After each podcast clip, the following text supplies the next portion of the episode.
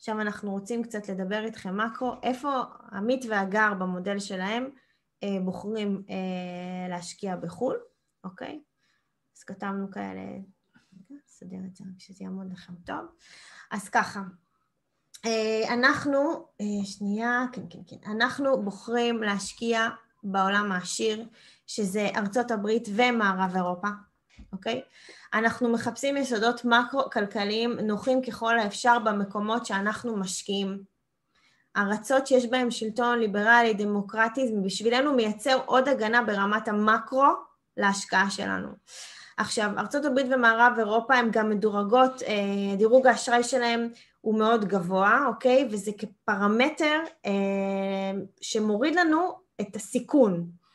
לכן אנחנו כמשקיעים, על מנת למזער סיכונים, נחפש את המעטפת הזאת שתכלול איתנות שלטונית, משטר דמוקרטי ליברלי, שקיפות של נתונים מקרו-כלכליים, רגולציה ושפות מוכרות, אמנות מס אה, וכולי. אז אוקיי, אז, אז למעשה מה שאנחנו אומרים פה שאנחנו רוצים להשקיע בחו"ל, אבל חו"ל זה, זה דבר גדול, בסדר? ואנחנו רוצים לעטוף את עצמנו שוב מאותה אידיאולוגיה, בואו נעטוף את עצמנו, כי חו"ל אפשר להשקיע כנראה באפריקה ולעשות 50% בשנה תשואה, יכול להיות, נכון? בטח יש שם איזה, אם, אם, אם נתחבר למלך הנכון או לראש השבט הנכון באפריקה, כנראה נעשה שם 100% בשנה. האם זה יציב? האם זה שקוף? האם זה בחוקים שאנחנו מכירים? האם הכסף שלנו ברמת סיכון גבוהה? כן. בסדר? ולכן אנחנו באופן קטגורי שוללים, סליחה, את רוב חלקי העולם.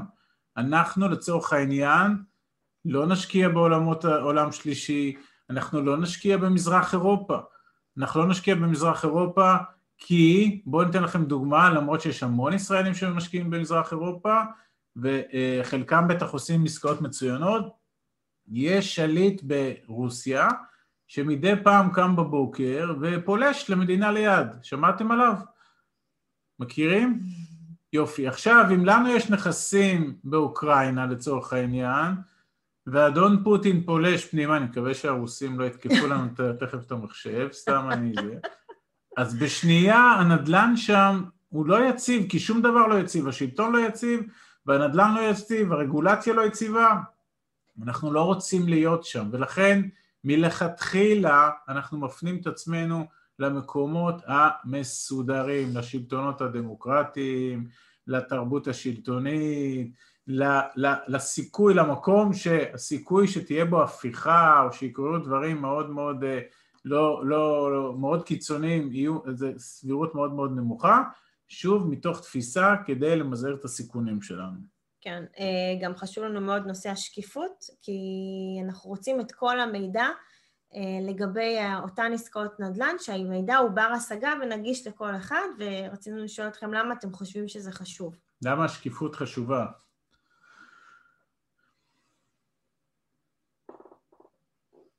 לא כולם בבת אחת. חבר'ה, למה אם אתם עושים עסקת נדל"ן עכשיו בגרמניה או בארצות הברית, למה השקיפות ברמה של מה אתם קונים, למה זה חשוב, בסדר? אתם גרים עכשיו בפתח תקווה וברמת גן, ואתם עושים עסקה עכשיו בארצות הברית, למה השקיפות חשובה? כדי שתאמין לחברה שאתה עובד איתה, שבאמת מה שהם מוכרים לך זה מה שהם מוכרים לך, ולא איזה אה, בית שהוא לא מה שתכננת לקנות. אוקיי, לדוגמה, נכון. למעשה, הכוונה היא ש, ש, שיהיו המון המון פרטים מדויקים על הנכסים שנרצה למכור כדי שנוכל לקבל, שנוכל בסוף לאסוף את כל הנתונים כדי לקבל החלטות מושכלות, בסדר? אם מישהו שיושב על איזשהו יד שתיים כזה או אחר עם אינטרסים כאלה ואחרים מאחורה והוא שולט בנתונים, אז הוא ימכור לנו מה שהוא, מה שהוא ירצה ש, שנקנה. ביום שזה שקוף והרבה מאוד גופים מטיחים פנימה את הנתונים שלהם ואנחנו יכולים לשבת ולראות ולהבין בדיוק מה היה, מתי נקנה, מתי פשט רגל, בכמה שופץ, כמה עלה עורך דין, כמה וכמה וכמה, זה נותן לנו, זה כשאני כבר אומר לכם, עסקה, השקעה שהיא לא שקופה לכם כמשקיעים, תתרחקו ממנה. Mm-hmm. אם היא לא שקופה, אולי מסתירים שם משהו, אם מסתירים משהו, אולי רוצים לעבוד עליכם, רוצים לעבוד עליכם, אל תהיו שם, בסדר? ולכן שקיפות מאוד חשובה, בעולם המערבי זה must. Mm-hmm. עכשיו דיברנו גם על אה, שער המטבע, אה, לירה סטרלינג, דולר, pound, הם נמוכים היסטורית אה, ברמות חריגות, ובשבילנו כישראלים זה יתרון שאנחנו מגיעים לרכוש למעשה נכסים עם שקלים, שאנחנו ממירים אותם למטח. אתם זוכרים שבשבוע שעבר עשינו את ההשוואה בין הבית בישראל, שניקח עליו 30 שנה משכנתה, מה יקרה איתו אחרי 30 שנה, והשקעה כזאת בזה. מי יודע כמה שער הדולר היום? שלוש, שתיים בערך. יופי, וכמה הוא היה במרץ 2020? שלוש, שש. במרץ, במרץ שהתחיל המשבר, היו שבועיים שהדולר דגדג את הארבעה שקלים, בסדר? יופי. הפער על 100 אלף דולר זה 390 אלף שקל במרץ, היום 100 אלף דולר זה 320 אלף שקל. בלי שהזענו עכשיו, עשינו 70 אלף שקל. בסדר? אם אתם היום משקיעים שהדולר הוא 3.20 או השקעתם במרץ שהדולר הוא 3.90, הפער זה עולה לכם יותר 70 אלף שקל אותה השקעה. והדולר היום נמוך היסטורית ברמות של 24-25 שנים. בסדר? עכשיו שוב, אנחנו לא מאוד נוח לנו עם הדולר הזה, אנחנו, אבל מצד שני אני אומר בכנות, אנחנו לא באמת שולטים בדבר הזה, אבל בשנים האחרונות גם הדולר וגם היורו וגם הפאונד נמצאים ברמות מאוד נמוכות, לנו כמשקיעים ישראלים בחו"ל זה מגדיל את כוח הקנייה שלנו, בסדר? זה נתונים מאוד חשובים, תזכרו תמיד אני עושה את ההשוואה לשקל שלי בארץ, כמה נדל"ן אני יכול לקנות אותו בארץ, ומול כמה נדל"ן אני יכול לקנות עם השקל הזה בחו"ל בשערים נמוכים. כן, ודבר אחרון בשקף, אה, מיעוט יש לי, רק, יש לי שאלה על שער המטבע, שאני כן. חייב לשאול. Uh, כמו שאני מכיר אתכם, אתם משקיעים כבר מ-2014 בנדל"ן בארצות הברית, נכון. סבבה? אם ניקח את שער המטבע מ-2014 ועד היום, מה שקרה בעצם, ערך הנכסים שלכם ירד. נכון, נכון. אז, אז קודם כל, השאלה מצוינת, וגם בגלל זה אמרתי, אני לא באמת שולט בזה. אני כרגע מדבר אליכם בנקודת הזמן הנוכחית. עכשיו, השאלה היא, האמירה היא נכונה, זה לכאורה השקענו בשערים של 3.8, 3.7, 3.6, 3.5, היום אנחנו כאילו מופסדים, בסדר? יש לזה תשובות, יש לזה תשובות ויש לזה מענים. אחד, כפי שזה עולה ככה זה יורד, אז, אז, אז, אז זה באמת אה, סוגיה שהיא על הפרק. שתיים, כל עוד אנחנו לא ממירים את הדולרים האלה חזרה לשקלים, אז ההפסד הוא על הנייר. בסדר? אני אתן לכם דוגמה, אנחנו צברנו סכומים לא קטנים של דולרים שהיו בהשקעות כאלה ואחרות או חנו אצלנו בחשבון ואנחנו ניצלנו את הקפיצה הזאת במרץ, לא ידענו שהיא תבוא, אבל ניצלנו שהוא הגיע ל-3.90, 3.87, מימשנו הרבה מאוד דולרים. Mm-hmm. בסדר? ולכן לשאלתך, אני לא יודע מי זה שאל, השאלה היא מצוינת, נכון שבשנים האחרונות מי שהשקיע בדולר על הנייר ברמת המטבע המופסד, מצד שני אם הוא עשה תשואות גבוהות בעסקאות אז מצבו טוב, ואם הוא לא היה צריך את הכסף הזה כדי להמיר אותו לשקלים ולקנות מילקי בסופר, אז ההפסד הוא על הנייר. עכשיו שוב, אם אתה חוזר עם הכסף הזה ומשקיע אותו שוב בארצות הברית, אז אין, אין פה באמת הפסד, אבל נכון, הסוגיה היא נכונה, מי שבונה על כסף כזה להמיר אותו ולחיות איתו בשקלים, אז יש פה יש פה discount שהוא, שהוא באמת אה, הוא משמעותי, נכון? שאלה יפה. אבל עמית, כן. אמ, זה טל, אני שאלתי. על אותה תקופה, אוקיי, כמשקיע בשוק ההון, סבבה? אני כבר איזה שבע שנים סוחר בבורסה. אה, על אותה תקופה, חד משמעית הכסף שלי עשה יותר תשואה, אה, ואני לא אלך איתך עכשיו למישהו שיודע לנתח ונכנס לאיזה מניה וכמה ולמה. בוא ניקח את ה-S&P או את הנסדק, חד משמעית עשיתי יותר תשואה על הכסף אה, אם הייתי שם אותו בשוק ההון, אל מול התשואה שעשית בנדל"ן. ושוב, הולך איתך פסיבי, לקחתי מדד או לקחתי אה, קרן מחקה כזו או אחרת. אוקיי, אז, אז שוב, אז פה זה חוזר לזה שאתה נכנסת עם ההון העצמי ולא מינפת אותו, ואני כן מינפתי. והראינו שבוע שעבר את המשמעויות של המינוף עם המיליון שקל הון עצמי והשלושה מיליון שקל מינוף. זה אחד. שתיים, ההשקעות שלך, בסוף תזכרו, אנחנו בסוף, המטרה היא לייצר לעצמנו תזרים כדי לשחרר את הזמן שלנו. זה שהעלית, הגדלת את ההון העצמי בשבע שנים האלה, אני מצדיע לך.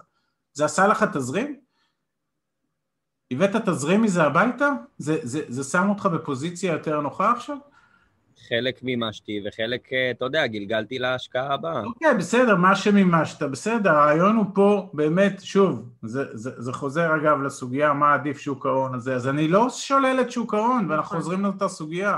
יש לנו גם כספים בשוק ההון, רק האמירה היא, אתה לא יכול להשאיר את הכל באותו מקום, כתפיסה, בסדר? כתפיסה, ואז אתה מוציא החוצה, ואז אתה גם ממנף את זה, ועכשיו השער ירד, בסדר? אבל הוא גם יעלה. אין לנו בעיה שאתה מגדיל את ההון בשוק, מגדיל את ההון בשוק ההון, אבל בוא תוציא אותו עכשיו לנדל"ן. בוא תמנף אותו, אתה כן? מבין? כן, כן, זה כאילו פרה ומפה... זהו. זה נהדר. זה קודם כל, זה כיף לשמוע שאתה שבע שנים עושה את זה, כי אתם אמורים להיות, אתם צעירים, אתם בני 20 פלוס, אז שבע שנים כבר גרמת לי לחייך. הוא לא הלך לבית ספר. מושלם, הוא לא צריך טוב את הבית מאוד, ספר. לא צריך בית ספר. ו- ו- ואני אומרת, נהדר, תגדיל את ההון שלך, באמת, גם עכשיו שאתה יכול ואין לך התחייבויות, אתה יודע, של משפחה וכולי, תצבור הון, תקנה נדל"ן ותמשיך, מצוין, תמשיך ככה, רק. תדאג לפזר אותו. אגב, יש לנו מאמר באתר שאנחנו עושים השוואה מה עדיף נכון. שוק ההון או אה, נדל"ן, ו- ו- ואנחנו, פשוט הסוגיה הזאת עולה שם, אז מי שרוצה שייכנס אחרי זה ויקרא. גם לנו יש בשוק ההון, אבל יש. עוד פעם, זה הפיזור, מן הסתם, שאנחנו כל הזמן מדברים אה, עליו. את הפנסיות שלנו אנחנו לא יכולים לנהל בנדל"ן, בסדר? אבל אנחנו כן ממנפים משם כסף, את הקרנות השתלמות אבל זה כנ"ל. מדהים שאת הפנסיה שלנו כן משקיעים בנדל"ן. מי אנחנו? כן. ברור. עכשיו אה, נסיים את השקף הזה, אה, סוגיה אחרונה זה מיעוט התחלות בנייה. אה, מיעוט התחלות בנייה נתון מאוד מאוד חשוב למי שמשקיע בנדל"ן, כאשר אתם נכנסים לשוק ומתחילים לחקור אותו. כן, אז זה ברור, אני חושב. שלא להיכנס לשוק מוצף, סתם ניתן דוגמאות בארץ, שוב, אנחנו לא מומחים בארץ, אבל פה ושם, כל מיני עפולה שמוצפת, וכל מיני חרישים, וכולם חושבים שהם, לא כולם, סליחה, אבל מי שרוצה להיות משקיע והולך לקנות דירה להשקעה, אז בואו תסתכלו כמה מאות או אלפי דירות כרגע הולכות לצאת לשוק באותו תא שטח, בסדר? אם יש מיעוט התחלות בנייה, זה כבר, זה כבר סוגיה שמשחקת לטובתכם. פה דנו ממש ברמת המקרו, אנחנו נרד איתכם טיפה למיקרו, אם יש לכם איזשהו, איזשהו רעיון, איזה עוד נתונים אנחנו צריכים לבחון כשאנחנו עכשיו... אה, ברמת המיקרו, בסדר? דיברנו על המדינות, דיברנו על השלטון, דיברנו על הרגולציה, דיברנו על שער מטבע, דיברנו על זה מה, עכשיו אנחנו יורדים עוד, בסדר? לקראת בחירת המקום, אז מה עוד אנחנו, מה עוד חשוב לבדוק כשהולכים להשקיע, בטח בנדל"ן ובטח בחו"ל. נשמח? לשמוע, קדימה, חבר'ה, לא לנמנם שם, אה, טל. אני אגיד לך, אני פשוט מכיר את ההמשך, אז אני גם לא רוצה... טוב, אל תעשה ספוילר, טל, נו, די. איך הוא מכיר? אני לא מכיר, טל- ועמית לא לעשות ספוילרים. כן, חברים, סוגיות, אתם בקורס נדל"ן, לא? יעל, את לא בקורס נדל"ן? אולי אוכלוסייה, נגיד אם יש אוניברסיטה בעיר, אז כאילו יש סטודנטים שירצו לקנות, אם יש אה, סביבה צעירה וכולי. אוקיי. כאילו מה עוד? מה עוד? אז, אז, אז אני אגיד לך איך קוראים לזה ב... בזה, זה, את מתכוונת, או המונח המקצועי, הגירה חיובית, בסדר? אנחנו רוצים מקום עם הגירה חיובית, שיותר אנשים עוברים לגור שם מאשר עוזבים שם. בירושלים איזה הגירה יש? ירושלים הגירה? חבר'ה, שלילית, שלילית. בתל אביב איזה הגירה יש? חיובית, נכון? בגלל זה השכר דירה בירושלים בגדול יורד ובתל אביב עולה, בסדר? זו מתמטיקה. מה עוד? מה עוד נחפש? יש את הלוקיישן, לוקיישן, לוקיישן. כמה מכם שמעתם את זה? המיקום בתוך העיר, בסדר? המיקום הוא מאוד מאוד חשוב. מה עוד נחפש? כמשקיעים, כחשיבה השקעתית, גם בארץ, גם בחו"ל, מה אתם מחפשים? כסף זו. מה? תחבורה ציבורית, אני אומרת. שכאילו יש אה, התניידות קרובה, מטרו. יופי, יופי. קוראים לזה גישה תחבורתית, בסדר גמור, מה עוד? כסף זול. מה זה אומר כסף זול? לא שמעתי, היית קטוע עוד פעם? מה זה אומר כסף זול? זה אומר שאני יכול למנף את הכסף שלי בריבית נמוכה. לא, אומרת, אני לא שואל על זה עכשיו, אני שואל, אוקיי, הגענו להבנה שאנחנו הולכים להשקיע בארצות הברית במדינה X, ועכשיו אנחנו בוחנים את העיר Y. בתוך העיר Y, אז אמרנו שאנחנו נרצה שתהיה אליה הגירה חיובית, אנחנו נרצה שתהיה אליה תחבורה ענפה, מהמם. בסדר? מה עוד נרצה שיהיה שם? שיהיה אחוז אה, בעלות על דירה גבוהה. אוקיי, מה אני, טוב. זה אם אנחנו רוצים למכור, אם אנחנו רוצים להשכיר, בסדר? מה עוד, מה עוד נרצה?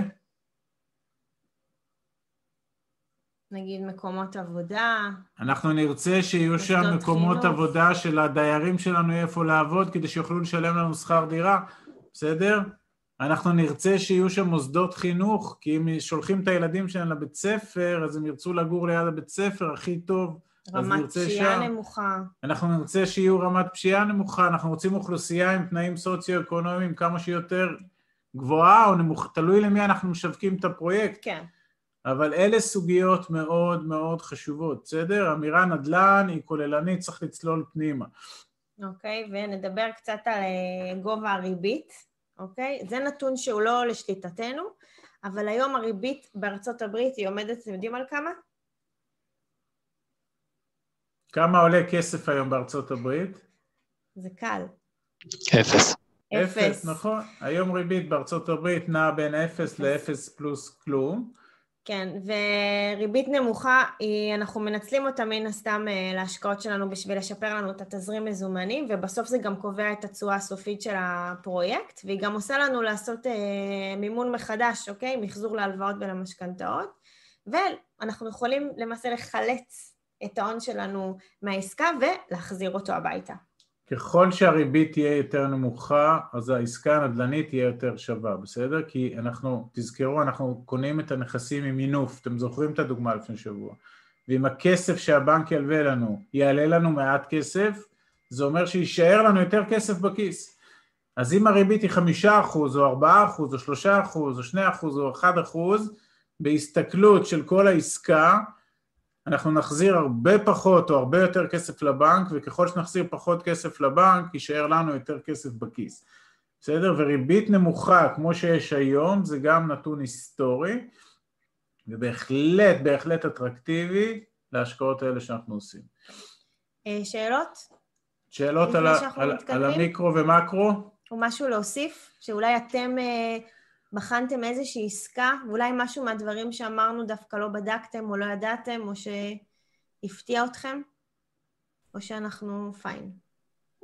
אה, יותר אה, מאתגר אותי השליטה הזאת מרחוק. איך אתה שולט בכל זה? תכף. נגיע לזה. אנחנו נדבר על זה, מצוין. אבל נהדר. מצוין, אבל קודם היינו צריכים להסביר, אתם תז- זוכרים כל הזמן, אנחנו עושים את זה לא בארץ. מהמם. אז אם זה לא בארץ, זה, יש אוקיינוס, אז אנחנו צריכים אבל להחליט איפה בחו"ל, ואז הסברנו את הרציונל, בסדר? אוקיי, אז לי יש שאלה שקשורה בבקשה. רק תנמיך קצת את המיקרופון. אה, האם זה ככה פשוט לקחת הלוואות במדינות אחרות? אז, אז קודם כל זה לא פשוט בכלל, אבל במודל שלנו יש לזה מענה. תכף נדבר עליו, בסדר? זה שאני אומר כל הזמן תכף נדבר, אני מתכוון לזה. אנחנו לא מאלה שאומרים כל הזמן תכף תכף. זה לא אלה. שאומרים עוד מעט יהיה שקף ואז נגמרה ההרצאה. פשוט אנחנו צריכים את הפלואו שלנו בזה בשביל שהכל יהיה ברור. שאלות מצוינות.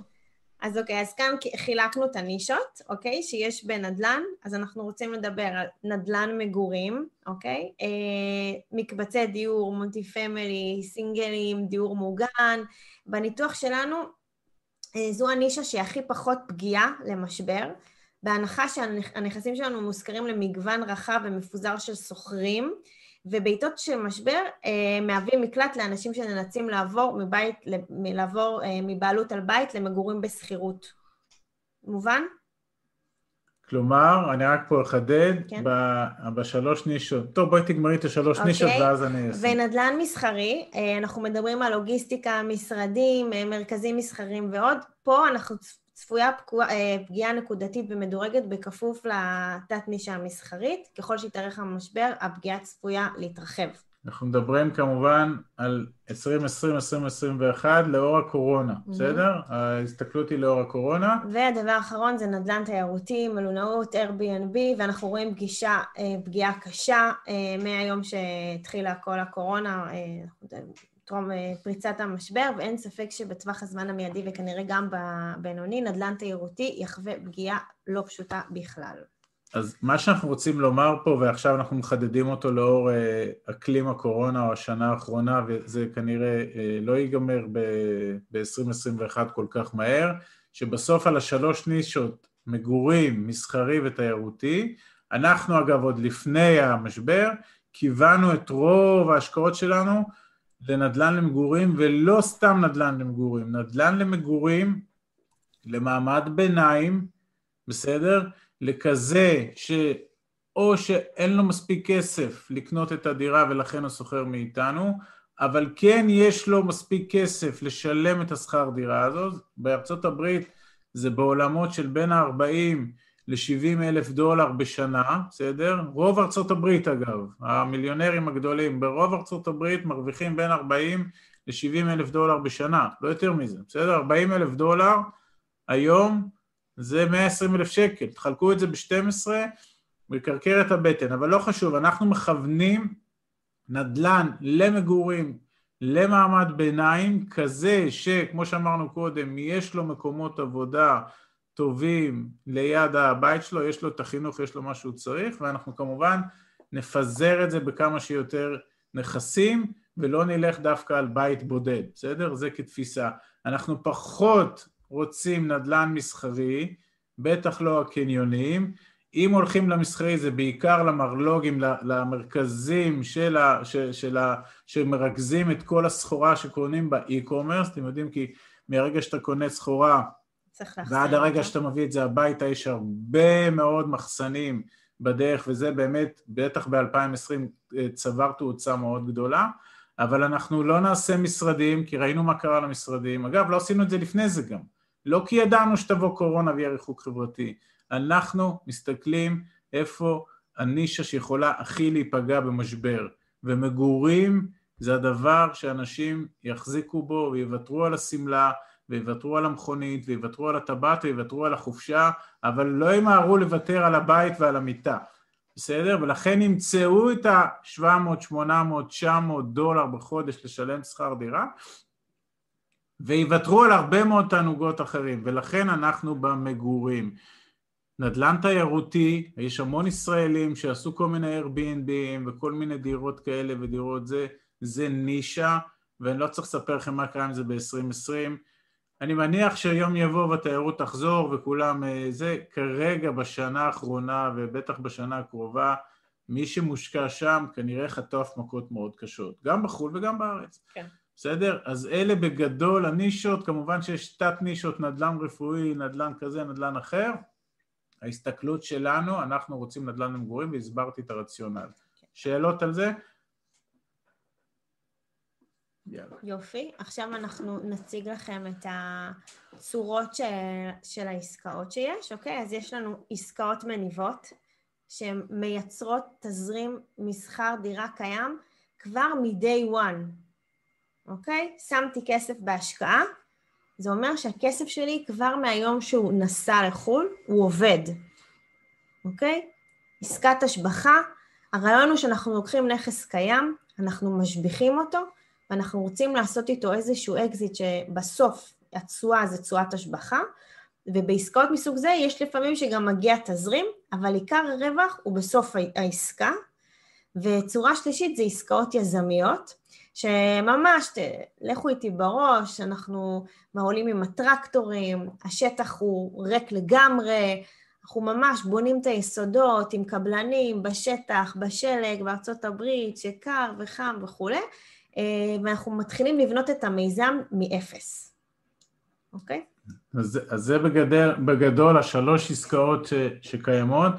תמיד שואלים אותנו מה עדיף, ומה נכון לנו יותר, ומה נכון לנו... אז זהו, כמ... זה, התשובה היא גם נוגעת לאסטרטגיה שאתה נכנס נכון. עכשיו לעסק, לעסקאות, ואם אתה באמת צריך cash flow, ואם את, אתם זוכרים שאנחנו מגדילים את ההון, אז לאו דווקא אנחנו רצים לעסקאות מניבות. אני יכולה להגיד לכם שבהתחלה, שממש הרגשנו שאנחנו הפינגווין הזה שקופץ, אז באמת חיפשנו את ההשקעה המניבה בשביל לראות את הצ'ק הראשון, כי זה הרגיש לנו הרבה יותר נוח לצאת לדרך, אבל יכול להיות שבאסטרטגיה שלנו בהמשך הדרך, וככל שיותר התעמקנו במודל והבנו את כל התהליך, לא היינו רוצים דווקא לעסקאות מניבות, וכן היינו יותר עושים עסקאות יזמיות, אבל עוד פעם זה רלוונטי כל אחד והמקרה שלו, זה יהיה ברמת האסטרטגיה. איזה עסקה לדעתכם אה, יותר מסוכנת?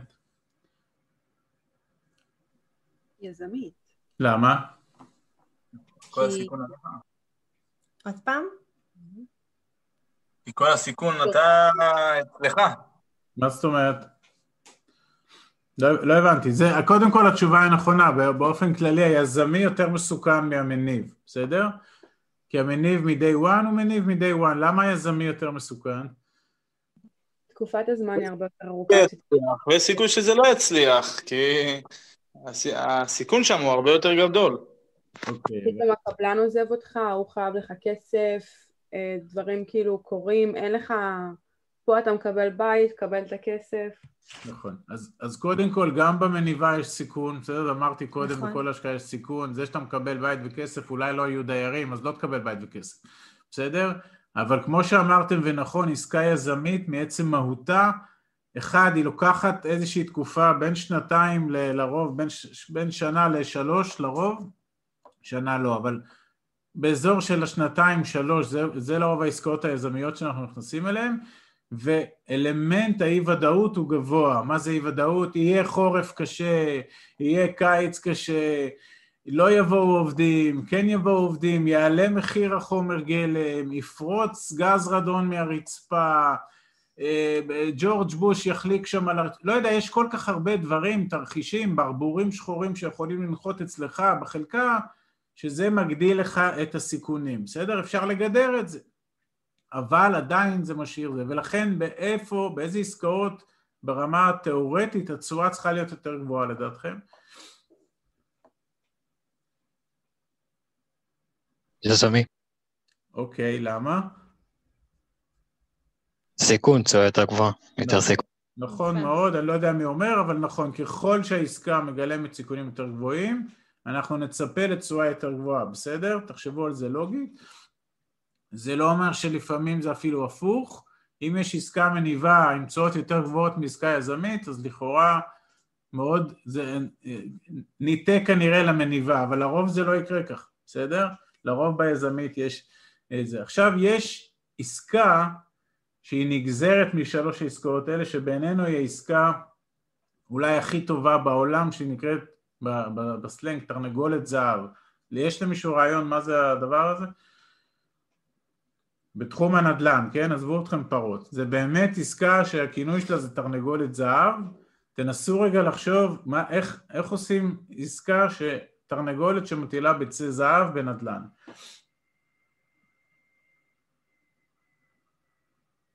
מה שנקרא flip.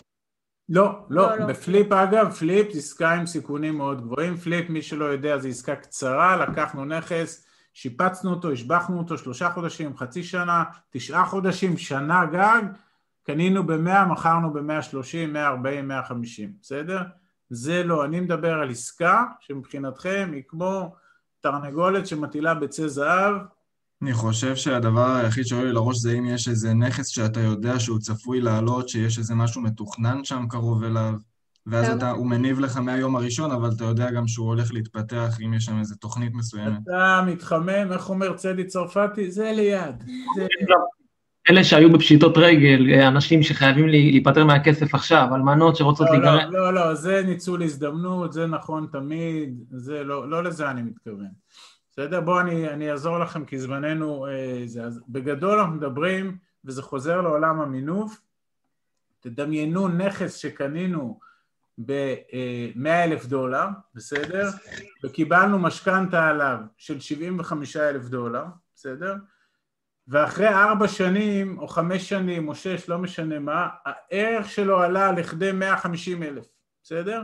והלכנו לבנק ועשינו מחזור למשכנתה, בסדר? עשינו מחזור למשכנתה, ולמעשה אנחנו היום, המשכנתה שקיבלנו חילצה לנו את כל ההון העצמי, גם ה-25 אלף שהשקענו, נכון? כי השקענו 25 וקיבלנו 75. ועכשיו הבנק, הבית שווה כבר 150 אלף דולר, הוא לא שווה רק 100, ואנחנו העלינו שוב, הלכנו לבנק, מחזרנו את המשכנתה, ולמעשה ה-75 אחוז היום שהוא נתן לנו, למעשה החזירו לנו את כל ההון העצמי שלנו הביתה, את כל ה-25 אלף דולר חזרו הביתה, ועדיין יש פער, תזכרו בדוגמה הקודמת, שהדייר ישלם לנו 7 אחוז, והריבית על ההלוואה תעלה לנו 5 אחוז. בסדר? אז מה קרה? אנחנו מייצרים 2 אחוז בחודש על עסקה ששמנו באפס שקלים. נכון? רגע, מה הכוונה מחזור משכנתה? מחזור משכנתה זה ללכת לבנק ולהגיד לו, תקשיב, זוכר שהבית היה שווה 100 ונתת לי 75? כי אתה נותן לי 75 אחוז כי אתה נחמד, עכשיו הבית שווה 150, אתה יכול לתת לי עוד פעם 75 ו-150? הוא אומר לך, אה. "כן." ואז החזרת הביתה את הכסף שלך, כל ה-25 שסיכנו, שהשקענו בהתחלה, חזרו הביתה, ועדיין הדייר ישלם לנו יותר ממה שאנחנו נשלם לבנק. ועשינו 2%, 3%, לא משנה. משנה הוא שבאפס השקעה אנחנו מקבלים כל הזמן כסף הביתה. ואז אפשר לעשות את זה עוד פעם, ועוד פעם, ועוד פעם, ועוד פעם, ועוד פעם. זה ברור הסוגיה הזאת? יאללה, אז בואו נתקדם. טוב, אנחנו נמשיך למודל בחירת שחקני האלפא, אוקיי? עמית, תשתה מים. אה, זה שלי המודל הזה. כן, זה ה... זה אתה אוהב. טוב, אה, אז, אז כמו שאמרנו קודם, אנחנו אה, למעשה אה, מדברים כל הזמן על שחקני אלפא, זה הגורמים שאיתם אנחנו עושים את ההשקעות האלה, ולמעשה אנחנו התחלנו לעשות השקעות שמניבות לנו, שמגדילות לנו את ההון העצמי, בתנאים שאמרנו, אנחנו לא רוצים להתעסק עם ההשקעה, אנחנו לא באמת מבינים איפה הכי טוב להשקיע בגרמניה או באנגליה או בארצות הברית, אנחנו לא מחליפים עבודה בעבודה, אנחנו לא הולכים לטוס לשם ולעשות את הנדל"ן בעצמנו, ולכן אנחנו צריכים לחפש עם מי לעשות את זה, בסדר? ופה אה, נולד המונח שחקני אלפא, מי שמכיר את זה, זכר אלפא מהאבולוציה, תמיד בעדר היה זכר אחד שהזרע שלו היה הכי טוב, וכל הלביאות עשו את זה איתו, והגורים שלהם היו הכי חזקים, וכל השאר מתו. אנחנו מחפשים את השחקנים הכי פעילים בשוק, שעושים נדל"ן הכי הרבה זמן, ותכף אני אדבר על זה. ולמעשה פיתחנו פה מודל שמבוסס על כמה שאלות מאוד פשוטות, מאוד פשוטות, אבל כששואלים אותם לעומק ומבינים את התשובות, זה יצר מצב שהצלחנו אה, לחתוך את כל השוק. ומה זה אומר השוק? והיום בארץ, אתם לא ככה מכירים את זה מן הסתם, יש מאות חברות, לא עשרות, מאות חברות שעושות נדל"ן בחו"ל, מאות חברות ישראליות שעושות נדל"ן בחו"ל. עכשיו, אתם מבינים שבמודל שלנו אנחנו לא עושים את זה, ואנחנו חייבים לעשות את זה עם חברות כאלה. אז איך נדע מתוך המאות חברות עם מי לעשות את זה? ואלה השאלות ששאלנו את עצמנו, אגר ואני, כדי לשבור את זה, כדי לייצר מצב, ושוב תזכרו בכל מעטפות ההגנה שדיברנו קודם, שמטרתם הם קודם כל לשמור על הכסף שלנו ולייצר לנו הכנסות פסיביות ולהגדיל לנו את ההון העצמי. אז איך עושים את זה הכי נכון? אנחנו גם עברנו כאן תהליך, כי כמו שאמרנו לכם קודם עם המורה נבוכים, אנחנו היינו צריכים להגיע לנקודה שבה אנחנו מבינים איך לסנן את כל מה שיש בשוק. והיה פה כיתות רגליים עצום שלי ושל עמית, שהלכנו ושאלנו ובדקנו, והבאנו את העולם הישן שלנו, שזה העולם שבו עבדנו והכרנו, והכנסנו אותו לעולם האמיתי. דיברנו על זה בסשן הראשון, שאיך לקחנו את כל מה שהכרנו כל החיים, ולמעשה שמנו אותו על המודל הזה. כן, אז... שזו, אז, שזו אז התוצאה שלו. מה שהגר אומרת, שאנחנו השקענו המון זמן בדבר הזה. אנחנו הבנו שאת הזמן שלנו, אותו משאב מאוד יקר, אנחנו נמקד את כולו בלאתר את השותפים שלנו, שאיתם נעשה הכנסות פסיביות.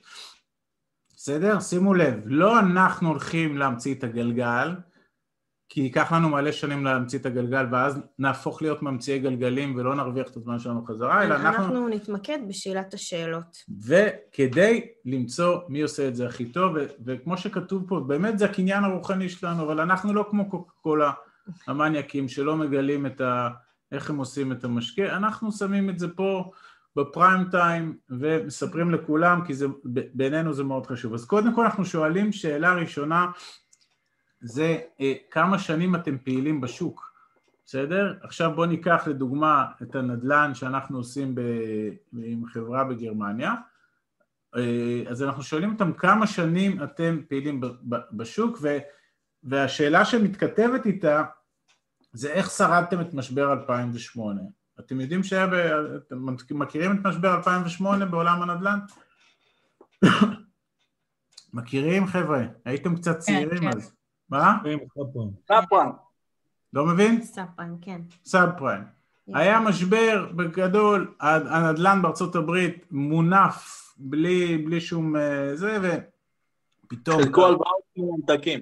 חילקו מהלוואות 100 אחוז, 200 אחוז, כל אחד מצמץ, קיבל את הכסף, ופתאום הבועה הזאת התפוצצה, והנדל"ן בארצות הברית קרס, ואחרי זה זה גם, זה השליך על כל העולם, בסדר? אז קודם כל אנחנו שואלים את השחקן שאיתו אנחנו שוקלים להשקיע, זה איך שרדת את משבר 2008. למה אנחנו שואלים את זה? כי רוב החברות שעשו נדל"ן לא שרדו את 2008, בעולם בכלל, לא רק בזה.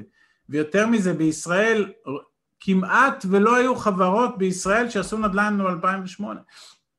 עכשיו אנחנו רוצים מישהו שנמצא הרבה שנים בשוק, שהיה במלחמת 2008, אני עושה לזה קצת, אה, זה, כן, מלחמת 2008, ששרד את התופת, שנפצע, שנחבל, אין אחד ששרד את המשבר ולא הפסיד כסף ולא הפסיד עסקאות ולא חטף בומבות, אבל בסוף במבחן התוצאה שרד אותה, אוקיי? במבחן האבולוציה, אם ניקח את זה לעולם הצוואר של הג'ירפה, הג'ירפה שגידלה את הצוואר כל כך גבוה הצליחה להגיע לעלים הגבוהים.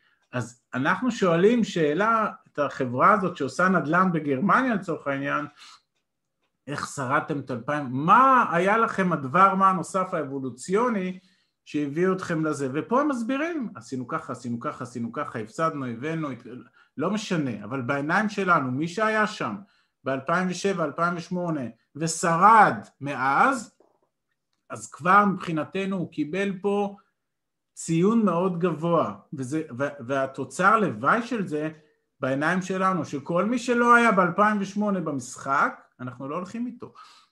בסדר? כתפיסה, לא כי אנחנו חושבים שכולם רעים, אנחנו פשוט עשינו פה קו פרשת המים. היית ב-2008, נלחמת במשבר, שרדת אותו, עלית בנינג'ה, עלית לחצי גמר, בסדר? אני מנסה לחבר את זה רגע לריאליטי.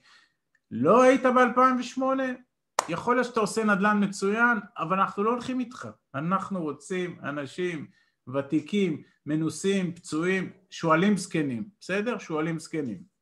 שתיים, אנחנו שואלים אותו שאלה, כמה הון עצמי אותו שחקן ישקיע בעסקה שבה גם הוא מזמין אותנו להשקיע, כי הוא בסוף מגייס משקיעים ומגייס הון בתוך עסקאות שהן לא עסקה של איזה בית אחד, אלא של מקבצי דיור לרוב. קוראים לזה זהות אינטרסים. כן, ולמה אנחנו רוצים את זה? כי אנחנו רוצים שאם השחקן הזה, ששרד את 2008 והיום כבר נמצא לפחות 12 שנה בשוק, על סף ה-13, לפחות 12-13 שנה בשוק, ומזמין אותנו להשקיע איתו בהשקעה במקום שבו הוא מתמחה כבר 13 שנה, אז אנחנו שואלים אותו, סבבה, זו עסקה כזאת טובה, כמה הון עצמי אתה שם בתוך העסקה לצד הכסף שלנו? איך אני מוודא באמת שהוא גם שם הון עצמי? זו שאלה מצוינת, אה, הדברים האלה, זוכרים את סעיף השקיפות שדיברנו קודם? כשאתה נכנס לעסקה, יש קאפ טייבל, זה ברור בדיוק כמה אנשים שמו, מה האחוז שלהם בעסקה, שקיפות, אין דבר כזה שאתה חותם ונכנס לעסקה ואתה לא יודע מראש מי שם כמה. לא מראש, אחרי העסקה, אתה אומר, אבל, אבל. אבל לדוגמה, אחד מהשחקנים שלנו אומר בהצהרה, אני בכל עסקה שם 20% מההון העצמי. כן. כלומר, אם מגייסים מיליון יורו, 200 אלף אני שם, בסדר? או אחד אומר, אני שם 5%, לא משנה, אבל אני רוצה לדעת שהוא שם כסף מהכיס בעסקה שהוא מזמין אותי אליו, בסדר? לצד הכסף של עמית והגר, יש גם כסף של אותה חברה, שאני מזכיר לכם, כבר נמצאת לפחות 13 שנה בעולם הזה. שתיים, אנחנו גם שואלים אותו פה באותה שאלה, וזה שימו לב, כמה כסף אתה יודע למנף לנו בארץ היעד? כלומר, אם זה גרמניה, נחזור לדוגמה של גרמניה, והעסקה שווה, ומגייסים מיליון יורו לעסקה, אז נשאל אותו כמה אתה תביא מהבנק המקומי לצורך השותפות כדי שנקנה נכס בשני מיליון או בשלושה מיליון כדי למנף גם את הכסף שלנו, כי קודם שאלו קודם איך אני יכול לקחת הלוואה בחו"ל, ברוב המקרים לא תוכלו. השחקן אלפא ייקח, כי הוא עובד שם כבר הרבה שנים, ויש לו חברה מקומית, ויש לו חשבונות בנק, ויש לו שם קשרי עבודה, והוא ממנף את כל העסקה, והוא ממנף גם אותנו. בסדר? הסוגיה הזאת מאוד מאוד חשובה, אני לא מוותר על המינוף. תזכרו, נכנסנו לנדל"ן גם בגלל המינוף, הוא חוזר ועולה. ולכן, לצד כמה שנים אתה במלחמה, ולצד כמה כסף אתה שם ומסכן את הכסף שלך לצד הכסף שלנו, כמה כסף תביא לנו, וכמובן באיזה תנאים, כמה כסף תביא מהלוואה מקומית, והשאלה שנועלת את, המ... את, ה... את, ה... את הקניין הרוחני שלנו, אנחנו שואלים אותו שאלה מאוד פשוטה, מי השותף המקומי שלך שעושה את הנדל"ן בגרמניה? למה? כי השחקן הישראלי הזה, אמנם 13, 14 או 20 שנה בשוק, אבל בסופו של יום המשרד שלו בתל אביב או ברמת גן או ברעננה. ויש מונח שנקרא מגפיים בבוץ. מי הוא שקם בבוקר במינוס 13 בדיזלדורף ויוצק את הבטון בפרויקט שאנחנו עושים? מי זה השחקן הזה? מי איתר את הקרקע? מי איתר את העסקה? מי עשה את כל האופרציה? מי מנהל את המתחם? בסדר? ופה חשוב לנו מאוד להבין ששם יש גורם מאוד מנוסה ומאוד ותיק, שעבר גם כן הרבה תלאות, ומבחינתי שיהיה כמה שיותר שנים, ושעשה עם השחקן שלנו כמה שיותר עסקאות. לא שתיים, שלוש, אני רוצה עשר, אני רוצה חמש עשרה, אני רוצה עשרים עסקאות שעשו ביחד. בסדר? גם שתיים, שלוש זה בסדר, אבל ככל שיהיו יותר עסקאות, אז, ואם כמובן שיש טרק רקורד של הצלחות, אז יהיה לנו יותר נוח להבין שאנחנו נמצאים במקום טוב, כי בסוף החברה הישראלית בעיניים שלנו מתווכת לנו או מכווצת לנו את האוקיינוס. תזכרו, אנחנו לא משקיעים ברמת גן או בפתח תקווה, אנחנו משקיעים בדיזלדוף. אני לא יודע איפה זה דיזלדוף.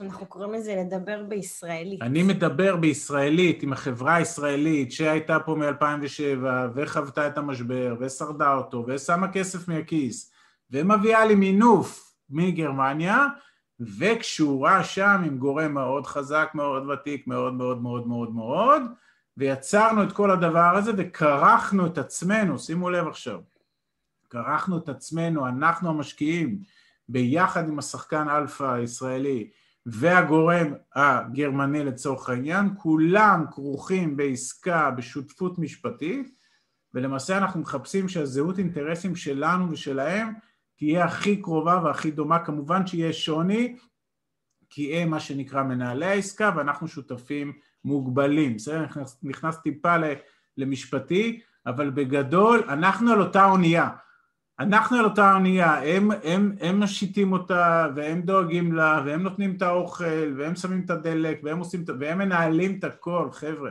ואליהם מתקשרים כשמשהו לא עובד. כן, מי ששאל על הדירה, לשאלה. השחקן המקומי מקבל את השיחה, השחקן המקומי מנהל את הזה, השחקן המקומי עושה את כל ה... אנחנו בסוף יושבים בנימינה, ואם החמישה ילדים שלנו לא הרסו את הבית, אז אנחנו אחרי זה משחקים איתם בסלון, ואם הרסו את הבית זה לא נורא כי הוא סחור, אתם זוכרים? נטל ונכס. הרסו את הבית, נלך לאסתי, נגיד לאסתי, הרסו את הבית. אה, סליחה, כן, אז זה בגדול נשמע נורא פשוט, נשמע נורא פשוט.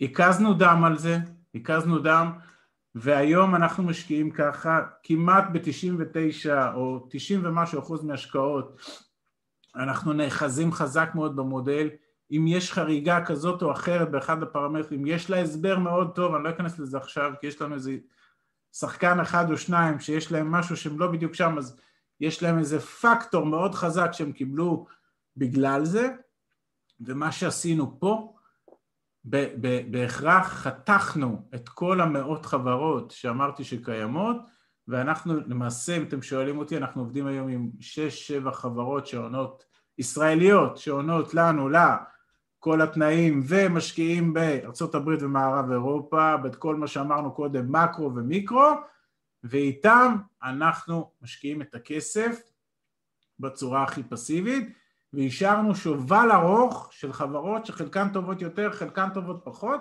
הן פשוט לא עונות למודל. בסדר? זה ממש ככה בקצרה, אם יש שאלות על זה אני אשמח כי זה מאוד חשוב. אה, אני אומר שאנחנו בשנים שאנחנו משקיעים, אם במודל הזה לא קרה לנו אף פעם שעסקה אה, אה, פישלה או שעסקה לא הגיעה, ל... לא עמדה בציפיות, נכון שיש עסקאות עדיין מתנהלות, לא כולם mm-hmm. עשו אקזיטים, נכון. אבל הן פועלות לפי התוכנית העסקית וה... והדברים עובדים, ותכף ניתן דוגמה מה קורה שחורגים מהמודל, כי אנחנו נורא חכמים, בנינו מודל נורא יפה, אבל מרוב שאנחנו חכמים אז גם יום אחד החלטנו להיות יותר מדי חכמים ואז גם חרגנו מהמודל ואז גם תכף נסביר מה קרה פה. שאלות על המודל כי הוא מאוד חשוב בעינינו. כן. שאלה קטנה רק בנוגע לכמות הון עצמי שהשותף ישקיע ביחד איתכם, יש איזה אחוז מסוים שאתם עובדים איתו? אנחנו לרוב רוצים מאוד שזה לא יהיה פחות מחמישה אחוז מההון העצמי אה, בכל עסקה. עכשיו יש, יש שחקנים שעושים עסקאות בשנה בעשרות רבות ולפעמים מאות מיליוני דולרים ולכן חמישה אחוז יכול להיות גם חמישה ועשרה מיליון דולר בשנה המצטברת, בסדר? מצד שני יש שחקן שעושה, שם עשרים אחוז בכל עסקה אבל עושה פחות עסקאות בכל שנה אז אז, אז איפשהו זה מתקזז, אבל כן שיהיה הון עצמי וכן שיקרא לזה שהוא בתוך, והוא מאמין בעסקה. אנחנו רוצים אותו יחד איתנו בעסקה כחלק אינטגרלי. לא רק uh, משדך לי או מתווך לי, ואחרי שחתמתי נשארתי לבד, ועכשיו אני צריכה לתקן את הברז בדיזלדוף, או... זהו, בכל עסקה שאתם נכנסים אתם בעצם הפסיביים. בוודאי, זה חוזר למודל. זה מה שחשוב. חוזר זהו, כן. למודל, לא רק שאנחנו פסיביים, מה שהגר אמרה עכשיו, ועכשיו תלכו אחרי זה ותקראו על כל העסקאות של כל הישראלים שנשארו עם כל מיני נכסים בכל מיני מקומות בעולם, מה שנקרא עם, עם משהו ביד, כן? תסתכלו על המודל ותראו שמישהו תיווך להם עסקה, מישהו תיווך להם דירה, מישהו תיווך להם בניין, תיווך והלך. אני לא רוצה מתווך, אני רוצה שותף. אני רוצה אינטרסים כמה שיותר קרובים, לא מישהו שמתווך לי ויום אחרי זה מתווך להילה ויום אחרי זה ליעל ויום אחרי זה לטל. אני רק רוצה לעשות כוכבית, שאם יש מישהו מכם שכן משקיע בצורה הזאת, זה בסדר, ואנחנו לא חלילה אומרים על זה משהו לא בסדר. זה כל הזמן חשוב לי להדגיש את זה, זה המודל שלי ושל עמית, הקניין הרוחני שלנו, הדרך שבה אנחנו בחרנו לבצע את ההשקעות. אוקיי? זה לא אומר מילה אחת על אם כן. מישהו עושה את זה בצורה אחרת. כן, כמובן חשוב... שאפשר להצליח בכל הצורות. אנחנו שוב, תזכרו, מחפשים למזער את הסיכונים. ומה שאנחנו לדעתנו, כן, לדעתנו הצנועה, שלא עושים את זה במודל הזה, הסיכונים גדלים בטח ובטח שזה מעבר לים, בסדר? פה באמת יש בעיה שזה רחוק מהבית, רחוק מהעין, רחוק מהלב, היכולת שלנו לנהל פורטפוליו של נכסים לבד מעבר לים, אתם רוצים, יש לנו על זה מאמרים באתר, תיכנסו ותראו ואנחנו מסבירים מה הבעייתיות של זה. בסדר, אני לא אכנס לזה עכשיו, רק חשוב היה לנו להסביר איך אנחנו בשלוש, ארבע, חמש שאלות פשוטות, חתכנו 95 אולי 98 אחוז מהשוק ונשארנו עם כמה בונבוניירות מבחינתנו ועכשיו נראה מה קורה שזוג גאונים ממציא מודל וחורג מהמודל.